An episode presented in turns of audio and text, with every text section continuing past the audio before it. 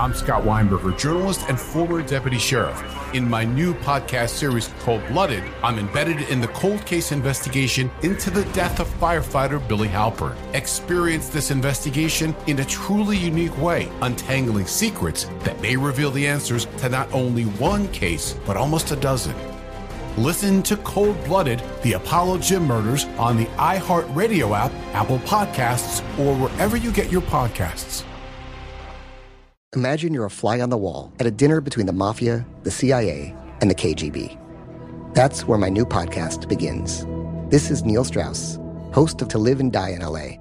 And I wanted to quickly tell you about an intense new series about a dangerous spy taught to seduce men for their secrets and sometimes their lives. From Tenderfoot TV, this is To Die For. To Die For is available now.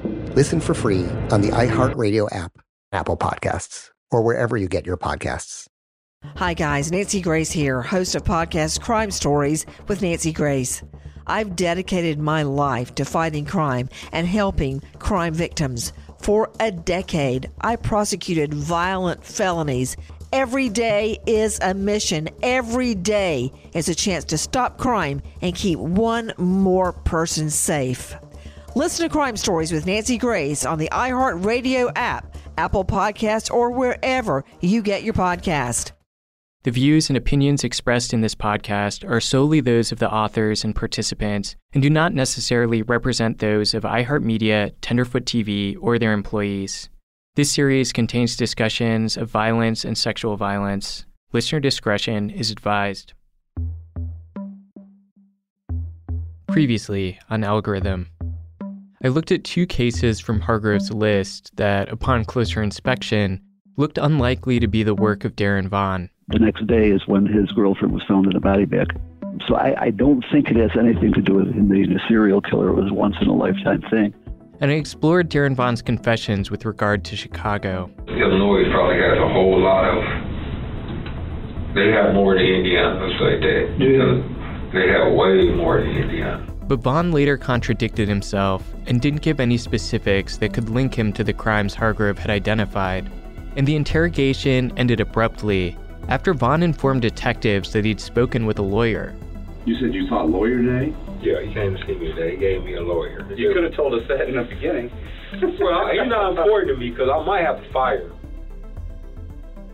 From iHeartRadio and Tenderfoot TV, this is Algorithm.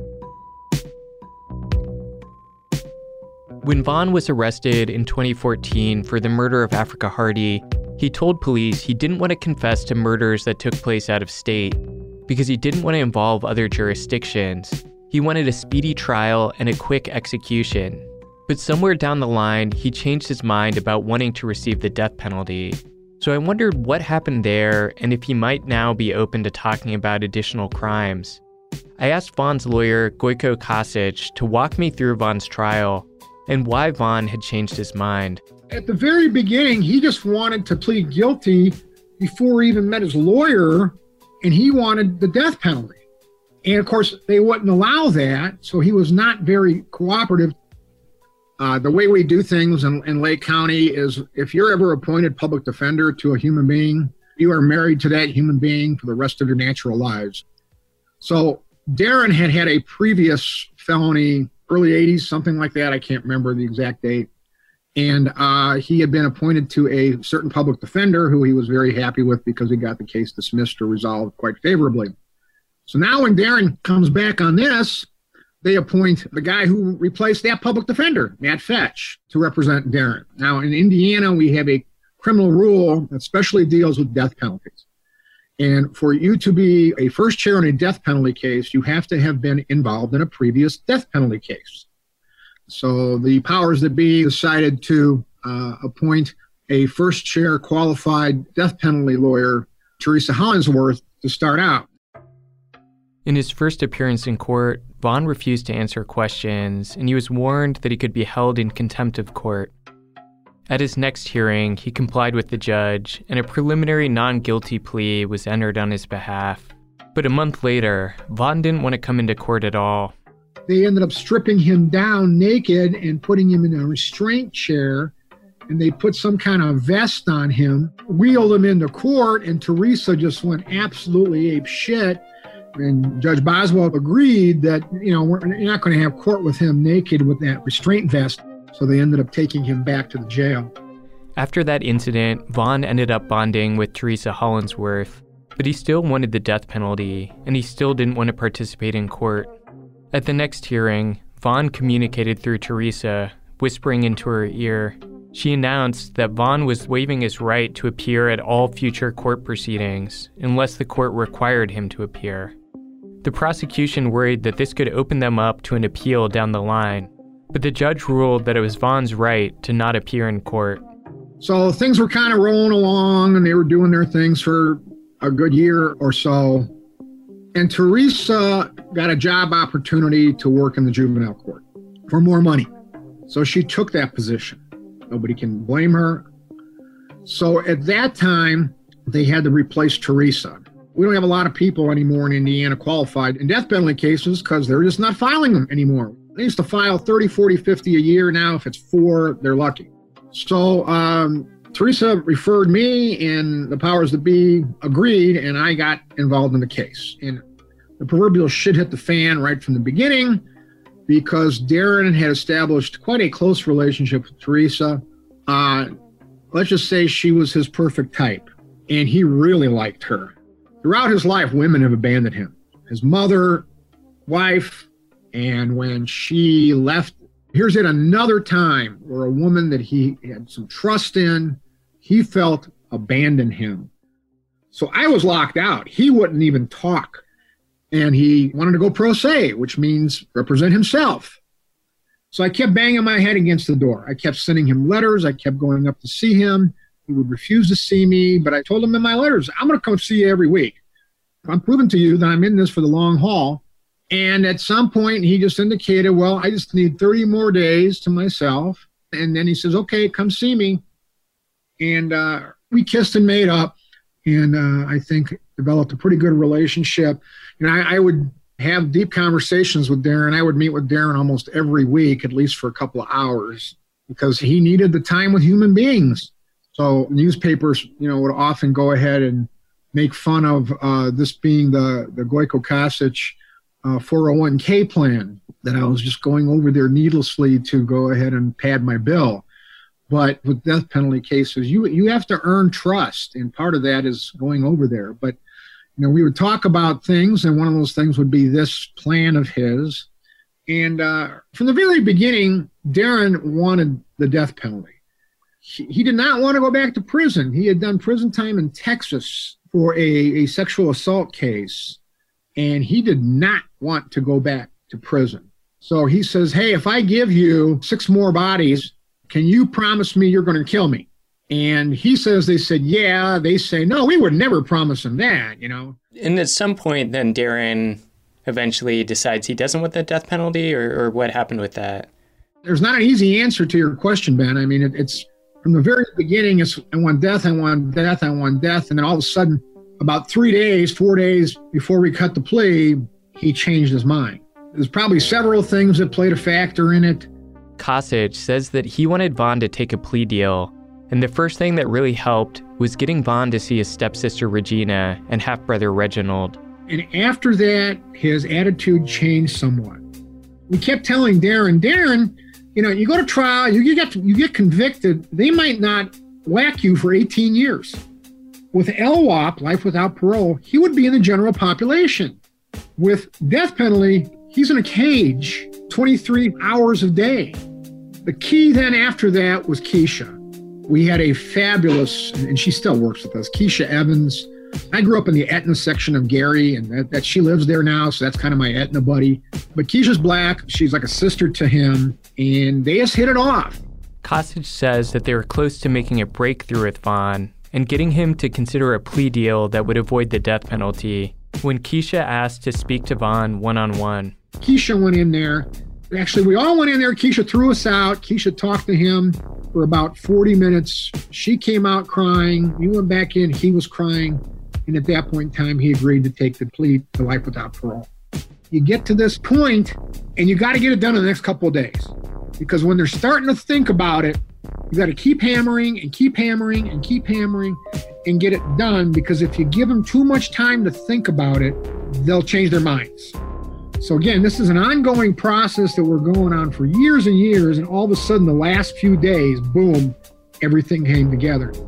On May 4th, 2018, almost four years after his arrest, Vaughn pled guilty to seven murders the murders of Afrikka Hardy and the six victims he led police to on the death march. Weeks later, Vaughn was given seven life sentences, one for each victim. Marvin Clinton was the only person to make a victim impact statement. He read the names of the victims out loud Afrikka Hardy, 19 of Chicago, Anith Jones, 35 of Merrillville, Tracy Martin, 41 of Gary, Kristine Williams, 36 of Gary, Sonya Billingsley, 52 of Gary, Tanya Gatlin, 27 of Highland, and Teaira Batey, 28 of Gary. Clinton said that Vaughn didn't have a heart or a soul, that he had anger for Vaughn, but that Tierra wouldn't want him to hold on to that anger. But Vaughn never heard what Clinton said because he'd opted not to show up to his own sentencing and the court allowed it. Clinton also said that while he knew the defense counsel had a job to do, he was frustrated with all of the time and money being spent assisting Vaughn. Kasich expressed sympathy to all the families in the courtroom and apologized. I was curious why Kasich and Lake County had spent so much time and effort to convince Vaughn that he didn't want the death penalty. Are you philosophically opposed to the death penalty, or what motivates you to go to, to all these lengths for your client? You know, I, I waver back and forth. You know, I, I, I was very much pro death penalty before. Now, I, I cannot say that I'm against the death penalty in every single case, but you know, dollars are dollars, and you do the calculation that it probably costs 10 times more money to execute someone than to give them life without parole. You know, the delay, that was one of the selling points, I think, to Darren ultimately is Darren, if they order the death penalty today, you're going to be 62 years old before you get executed. So, you know, aren't you better off living 18 years or whatever in GPOP and dying a natural death out of general population than sitting in a cage for 18 years uh, with a cat? Because they let them have cats on death row. It's one of the perks of death row. Um, we've been talking forever, and I, I probably would just keep talking forever. Um, I, I need to run to the bathroom really quick, if you don't mind. That's funny because I, I ran with my laptop. So go ahead. you you did it while you were talking to me. Yeah, you didn't have me on camera.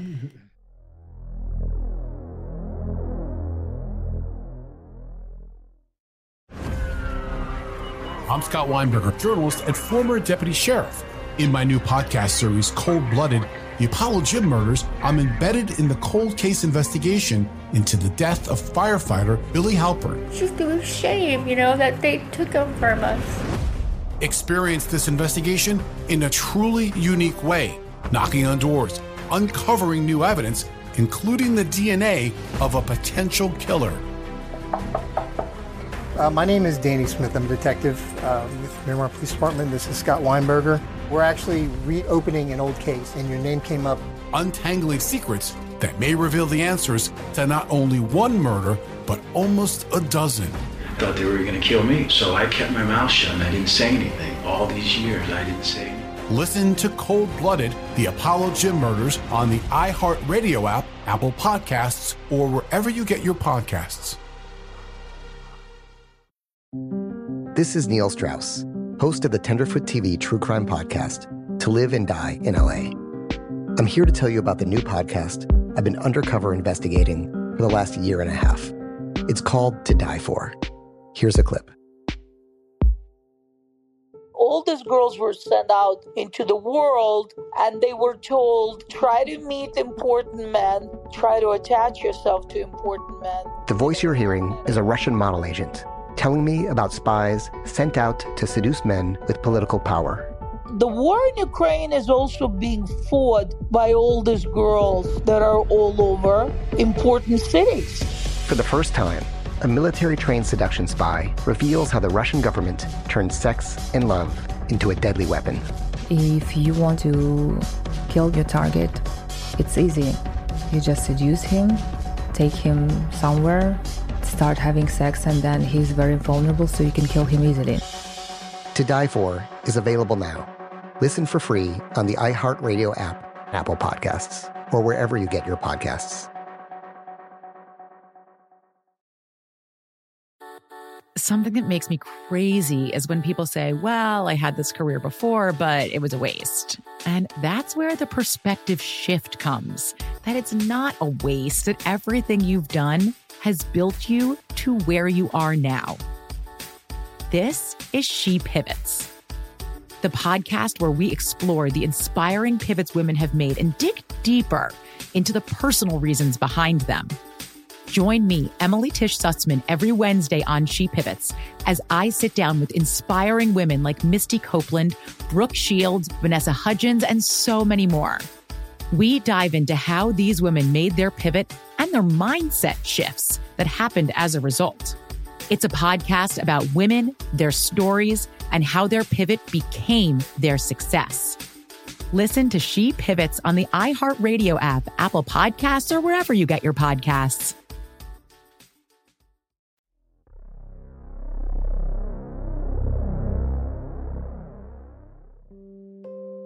Ultimately, I'm glad that Vaughn decided to take the plea because I hope, now that he's accepted his fate of life without parole, I hope that there's a chance that he might confess to more murders. And after looking into the scarce information that there is out there about many of the murders that Hargrove's algorithm identified, I think a confession from Vaughn might be one of the only ways that we can figure out some of these old cold cases. Do you have any advice to me? I don't know the system in Indiana very well. If I wanted to reach out to Darren Vaughn and uh, try to talk to him directly, um, do he's, you have... he's not going to talk to you. Okay. Um, he has to put you on his list of people to correspond with. He won't do that. A. B. Uh, during the time that I represented him, he got many, many letters from women, the gallows brides that are out there. Uh, he got letters from this husband and wife couple that claimed that they do interviews of serial killers and they wanted to talk to him.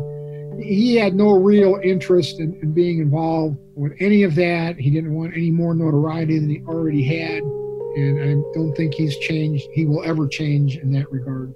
Do you know if he heard about the whole Hargrove story? Yeah, I talked to him about it. Yeah. He laughed. Are you able to talk to him? Are you able to reach out to him at this point, or is he? Yeah, we stay in, we stay in touch. I mean, I guess if you would just mention that there's this guy out there doing this thing, and um, you know, just that I'd love to talk to him. Despite Kasich's insistence that Vaughn wouldn't speak to me, I wrote him a letter anyways. I told him that I'd listened through his interrogations and read articles about him, but most of the articles hadn't mentioned his traumatic childhood or the abuse that he'd suffered at the Thelma Marshall Children's Home. I didn't ask him specifically about the cold cases or previous murders. I just wanted to get him on the phone and see what happened. And honestly, I almost forgot I sent it until a few months later, I went to my overflowing mailbox and I found an envelope from the Indiana Department of Corrections. I uh, just checked my mail. I was looking for a wedding invitation, and instead I found a piece of mail from Darren Vaughn. And uh, yeah, let's open this up. Never gotten a piece of mail from a, a serial killer before. Um, it's handwritten. Well, so he says to Ben Kuebrich, date 5 13 21, time 7 18 p.m. I, Darren D. Vaughn, would like to offer you a deal. You would have to contact my lawyer to work out an arrangement where he would have to agree beforehand. You would have to write a report of the corruption that's ongoing at the Wabash Valley Correctional Facility, from guards beating on inmates of Racine bully shit, from Fed founds, from shower not having hot water, from playing with legal mail, from filing false report, from threatening inmates with physical violence to reckless behavior, that but inmate life danger. I also believe that there a law against family and friend work at the same time. and you that to stop or cover up for COs and counselor that are doing wrong. For appointment to be set up, must contact my lawyer, Gojko Kasich, at 219. All right, well, not sure what to make of a lot of that, but maybe we'll be talking to Darren Vaughn. I reached back out to Kasich to see about setting up the interview. Kasich was less than enthusiastic about getting involved. He said he was busy working on a murder trial and said, quote, I'm really not excited about driving to his correctional facility to meet him. He told me to talk to the Department of Corrections and try to set it up with them. And I was less than enthusiastic about that, since Vaughn wanted to talk about allegations of corruption at the prison. But I emailed the chief communications officer at the Department of Corrections in Indiana. She told me, quote, in order to get the process started, I will need you to submit the topic of your story slash project and the list of questions you plan to ask the offender. I sent her a fairly generic list of biographical questions. I didn't feel comfortable putting anything on the list about the cold cases because I figured Kasich might object, and I was also afraid that if I put any questions about prison conditions in there, the Department of Corrections might shut down the interview. I tried to hedge things and leave open the possibility to ask other questions by writing underneath my list Do you need a list of all the questions I would ask, or just a representative list of questions? The officer emailed back and told me my list should suffice. The very next day, she sent another short email. It read, quote, Facility staff checked with the offender, Darren Vaughn, and he declined to be interviewed. I responded, I appreciate you checking with him. I wonder if there's some sort of miscommunication, because I already have a letter from him where he's agreed to be interviewed. I'm CCing his lawyer, Gojko Kasich. Is there a way you could ask him again and say I was the journalist who sent him the letter? She wrote back, Since he has declined the interview, we will respect his decision and not ask him again. You are welcome to write him a letter, or if you're on his contact list, use email or phone to further communicate with him. I was frustrated. Months had passed between when I'd originally sent Vaughn the letter and when I'd finally heard back from him. And especially since he'd complained about corruption in the prison, I worried that the Department of Corrections might not handle my request properly. I wrote back to Darren Vaughn, asking him to add me to his email and phone contact list, but I have yet to hear back. I'll definitely let you know if I do. But I'm unsure of how much we can trust Vaughn, anyways, We'd really need an airtight confession to take it seriously, or some sort of other evidence to verify what he said. Because he lied and changed his stories throughout the interrogation, and towards the end claimed that strangling women and leaving them in abandoned buildings was new for him. This is a new thing. This is more of my anger toward like I got locked up for a prostitute I paid.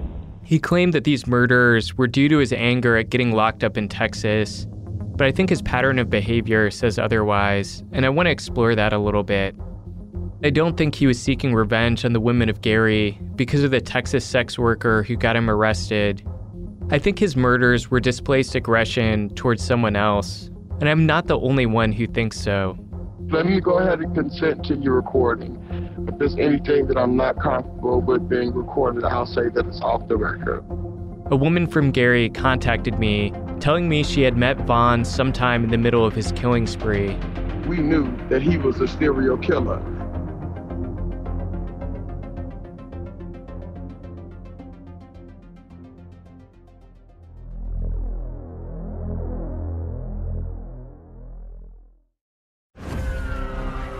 I'm Scott Weinberger, journalist and former deputy sheriff. In my new podcast series, Cold Blooded, the Apollo Gym murders, I'm embedded in the cold case investigation into the death of firefighter Billy Halpern. It's just a shame, you know, that they took him from us. Experience this investigation in a truly unique way, knocking on doors, uncovering new evidence, including the DNA of a potential killer. Uh, my name is Danny Smith. I'm a detective uh, with Miramar Police Department. This is Scott Weinberger. We're actually reopening an old case, and your name came up. Untangling secrets that may reveal the answers to not only one murder, but almost a dozen. I thought they were going to kill me, so I kept my mouth shut and I didn't say anything. All these years, I didn't say anything. Listen to Cold Blooded, the Apollo Gym Murders on the iHeartRadio app, Apple Podcasts, or wherever you get your podcasts. This is Neil Strauss, host of the Tenderfoot TV True Crime Podcast, To Live and Die in LA. I'm here to tell you about the new podcast I've been undercover investigating for the last year and a half. It's called To Die For. Here's a clip. all these girls were sent out into the world and they were told try to meet important men try to attach yourself to important men The voice you're hearing is a Russian model agent telling me about spies sent out to seduce men with political power. the war in ukraine is also being fought by all these girls that are all over important cities For the first time, a military trained seduction spy reveals how the Russian government turned sex and love into a deadly weapon. If you want to kill your target, it's easy. You just seduce him, take him somewhere, start having sex, and then he's very vulnerable, so you can kill him easily. To Die For is available now. Listen for free on the iHeartRadio app, Apple Podcasts, or wherever you get your podcasts. Something that makes me crazy is when people say, Well, I had this career before, but it was a waste. And that's where the perspective shift comes that it's not a waste, that everything you've done has built you to where you are now. This is She Pivots, the podcast where we explore the inspiring pivots women have made and dig deeper into the personal reasons behind them. Join me, Emily Tish Sussman, every Wednesday on She Pivots as I sit down with inspiring women like Misty Copeland, Brooke Shields, Vanessa Hudgens, and so many more. We dive into how these women made their pivot and their mindset shifts that happened as a result. It's a podcast about women, their stories, and how their pivot became their success. Listen to She Pivots on the iHeartRadio app, Apple Podcasts, or wherever you get your podcasts.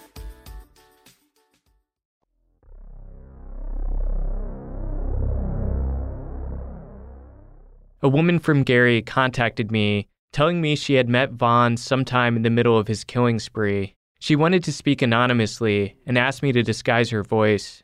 The caller said she met Vaughn through her cousin who struggled with addiction. She was telling me about this guy because quite often I would have to be the one to rescue her from the drug house. So she used to tell me about the guys that's coming in or whatever, but on this particular day I was there with a transaction and the guy that she had been telling me a few stories about, he came in, which happened to be Darren. She was telling me about his rules. So this is his rules.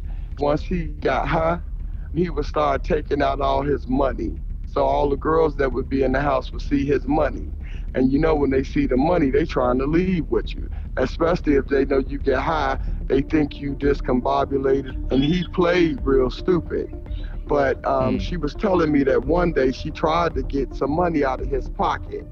And he sobered up so quick she knew he was playing the game, right? Hmm. So another girl left with him. This is what alarmed her. It was one girl that she hustled with who would not have gone off without telling her she wasn't coming back or what have you. You know, they was good like that. The girl left with Darren, did not come back. The caller said that her cousin's friend was never seen again. They were a team. There was no way she's not coming back. And she knew that Darren had done something to her. Four months later, another girl left with him, and she didn't come back either. That's when we knew that he was a serial killer. Do you remember what either of these girls' names were or like what they went by? Uh, I don't, it was two of them that they found in an abandoned building close to the uh, 43rd property. The two that was closest to 43rd Avenue. Four of the victims were found on 43rd Avenue or just off of 43rd. And I know from police interrogations that there was a drug house on 43rd that some of the victims would frequent. Was the drug house, was that like the corner of Massachusetts and 43rd? Yep, yep, yep, yep. There were a lot of parts of this story that were hard to verify, but this part seemed to check out. Now, this is why this man probably went by undetected, or the alarm didn't go off. On an average, every day, Monday through Friday, this is a normal dude. He's a peculiar dude, but he's a he's just a normal man in his own business kind of guy. When he get his paycheck, it's drugs are us, and the nigga taps in with Satan at that point. What, what do you mean when you say that? Okay, this is what I mean. You know, some people that do drugs, they turn into a whole nother person as soon as those drugs hit. Like it's Jekyll and Hyde. You understand what I'm saying? And if he already had a proclivity towards violent sex, sadomasochism, see, he was already known for being peculiar. He likes to get high, beat, and rape his girls. But he played the game so that they would think he wasn't alert. Do you see what I'm saying? I heard some people, like, they interviewed his son in law, and that dude said he was really creepy, that it, you'd see him kind of like talking to himself, or he would like look like he was deep in thought. Mm-hmm. Was that stuff that you ever saw around him? I wasn't close enough to observe him that way. He stayed two streets behind us. We would see him at the 49th gas station. And he would say something like, What's up? You know what I'm saying? He'd get out the car just as cool as anybody else. What's up? Yeah. What's up? His hands were clean, his clothes were clean, he smelled clean. But when he got on drugs, he tapped into Satan. The day that he came over to the house and she pointed out to me that this is the guy who she was talking about, my observation of him was watching what she told me he did. So that's what I paid attention to. I watched him get high. I watched him take out his money. I watched him try to play like he was out of his mind off the drugs and started inviting people to ride to the liquor store with him. Yeah. So that day that you were there, did anyone take him up on it? I didn't I didn't stick around for it. You know how you look at somebody you already know that it's something you guys discussed is going down and y'all give a look? Yeah, so you guys gave each other the look, and she was right, like, This is right. what I was telling you about? Right, right, exactly. The caller said that her and her cousin's suspicions about Darren were confirmed after a woman named Ebony left the drug house with Darren. It was a chick named Ebony, and she was mixed. She was uh, Mexican and black. She was the hottest ticket. So Ebony see his bankroll one day, and my cousin told her, "Don't go with him because such and such done left with him, and she ain't come back." So she tell her don't go, but she goes anyway. When they see Ebony, it's maybe a week or two later. She got cuts, scratches, everything. She showed all the bruises she had. Hey, yeah, he was a statistic, brutal motherfucker. And Ebony, let me explain something that she said. This is something that I do feel like you should know. She says that his strength was extraordinary. He handled her with one hand. Like he could, like, pick her up by the neck with one hand or something like that? Yes. He would sit her up in the window and have her watching out the window. He was telling her, look at all the people out there living their life. I bet that you wish that you was at home right now. You should have been at home with your children. His mom had to be a prostitute. I don't know anything about his mom because I don't know him like that. But his mom had to be everything about what he went out and killed. He had to have despised her.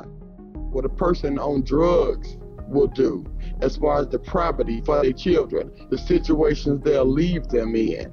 To go and get some drugs, you'll leave them with other drug addicts.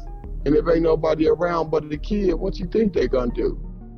And he killing these prostitutes because he know they kids going through the same thing he went through.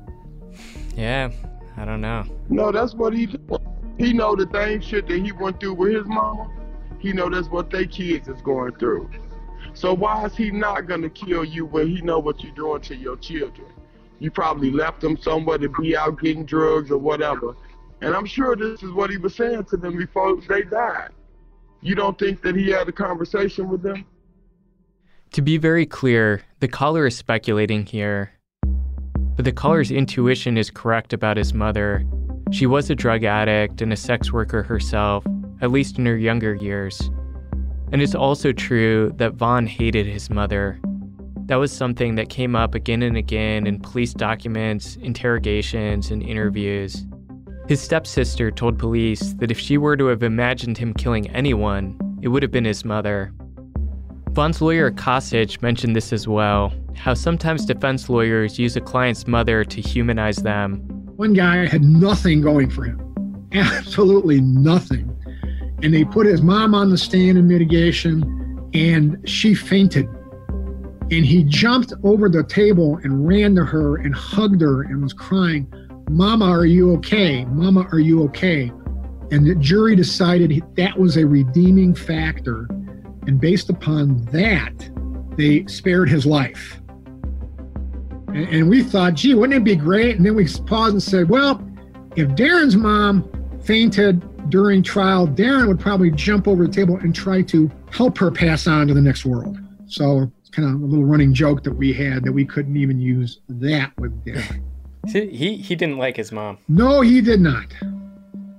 That goes all the way back to the, the abandonment of women in his life, which caused him to have such a difficult time with all of these women, except for his wife, who, who you know basically was his mother because she was that much older and she treated him kindly. So she was kind of like the mom he never had. Although Vaughn made little mention of his mother during the interrogation, it seemed important to him to repeatedly make the point that he only killed adults, never children, and he said that he regretted killing Afrikka because she was so young. She's probably the only one I feel sorry for out of this whole group. Really? Because she's an age frame I usually don't mess with. Just too young? Too young. So to you, you, you consider her a kid almost? Yeah, because she had a chance to be something else. The other ones were set in their ways she had a chance to be something else. The caller's story about Vaughn targeting women who reminded him of his mother supported my own suspicions, and I want to be clear that I'm not trying to cast blame on Vaughn's mother or imply that his crimes are somehow her fault. But I think Vaughn's rage and hatred of women go back much further than his Austin arrest or even the incident with Sharitha, and I suspect his murders do as well but I wanted to see if I could talk to Ebony or someone else to verify the story. What about Ebony? Do you know how to get in contact with her? No, this is years ago. She wouldn't have been in my running circle, no way. I just caught her hanging out with my cousin and got the story from her. Yeah. See, I had custody of my cousin's son for his senior year so that he could complete school and everything. Mm-hmm. See, he used to walk home with a group of friends and you know would have to act like that wasn't his mother standing on the corner of 43rd and Broadway. Hmm. Walk home with a group of friends and walk past his mother. Yeah. yeah. And she has since been murdered in Indianapolis. Oh shit. I'm yeah. sorry. No, I mean this shit gets real out here. You be doing drugs with them folks. They they they get in your house and hit them drugs and realizes that they don't want to split no drugs with you. Shit. These folks are turning into the absolute exorcists. They head spin around and they be spitting green shit the next time you see them. So when Ebony was telling this, like, did everyone know that story? Like all the people hanging Yes. out in these places? Yes. Yes, yes, yes, yes, yes. See, it got to a point where he couldn't get anybody from 43rd anymore. This is Hmm. why his ass started calling on Craigslist Hmm. because the cat was out of the bag.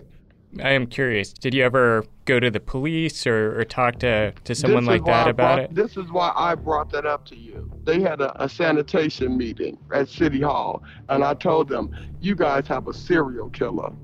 Now, this meeting is recorded. If I say on open TV something that absurd, don't you think the police should come to me? Like, why did you say that? What would make you say that? So the police never came to you? No, never. Look at how many people are missing. Look at how many victims there are before the serial killers are caught, and look at how they get caught. They don't get caught by investigation. They get caught once they can't control themselves. He only got caught because he couldn't help himself. He publicly killed his first victim in a public hotel. That's the only reason why they caught dude. There's still some more women missing. They didn't tell you that though, did they? There's still some more women missing that they've never located here.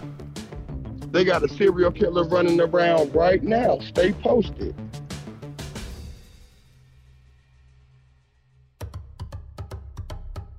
Next week is the final episode in this season of Algorithm. We'll look into what I think is the most likely way we can connect Darren Vaughn to additional crimes. And we'll also talk about the future of the algorithm and how algorithms might help catch serial killers across the country. If you haven't yet, subscribe to the feed. You're not going to want to miss this one.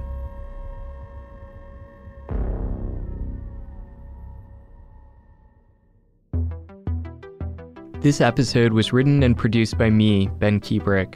Algorithm is executive produced by Alex Williams, Donald Albright, and Matt Frederick. Production assistance and mixing by Eric Quintana. The music is by Makeup and Vanity Set and Blue Dot Sessions. Thanks to Christina Dana, Miranda Hawkins, Jamie Albright, Rima El Ali, Trevor Young, and Josh Thane for their help and notes.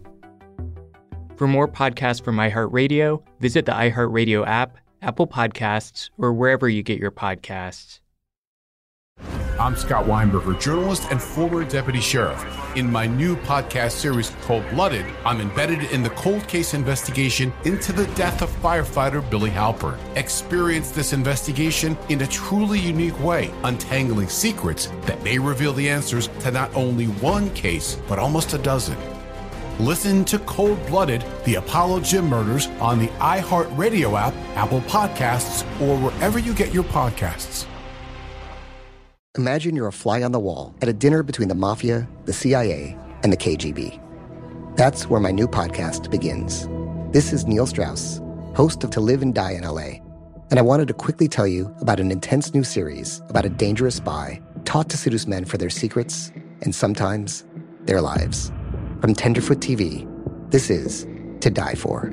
To Die For is available now. Listen for free on the iHeartRadio app, Apple Podcasts, or wherever you get your podcasts. Hi, guys. Nancy Grace here, host of podcast Crime Stories with Nancy Grace.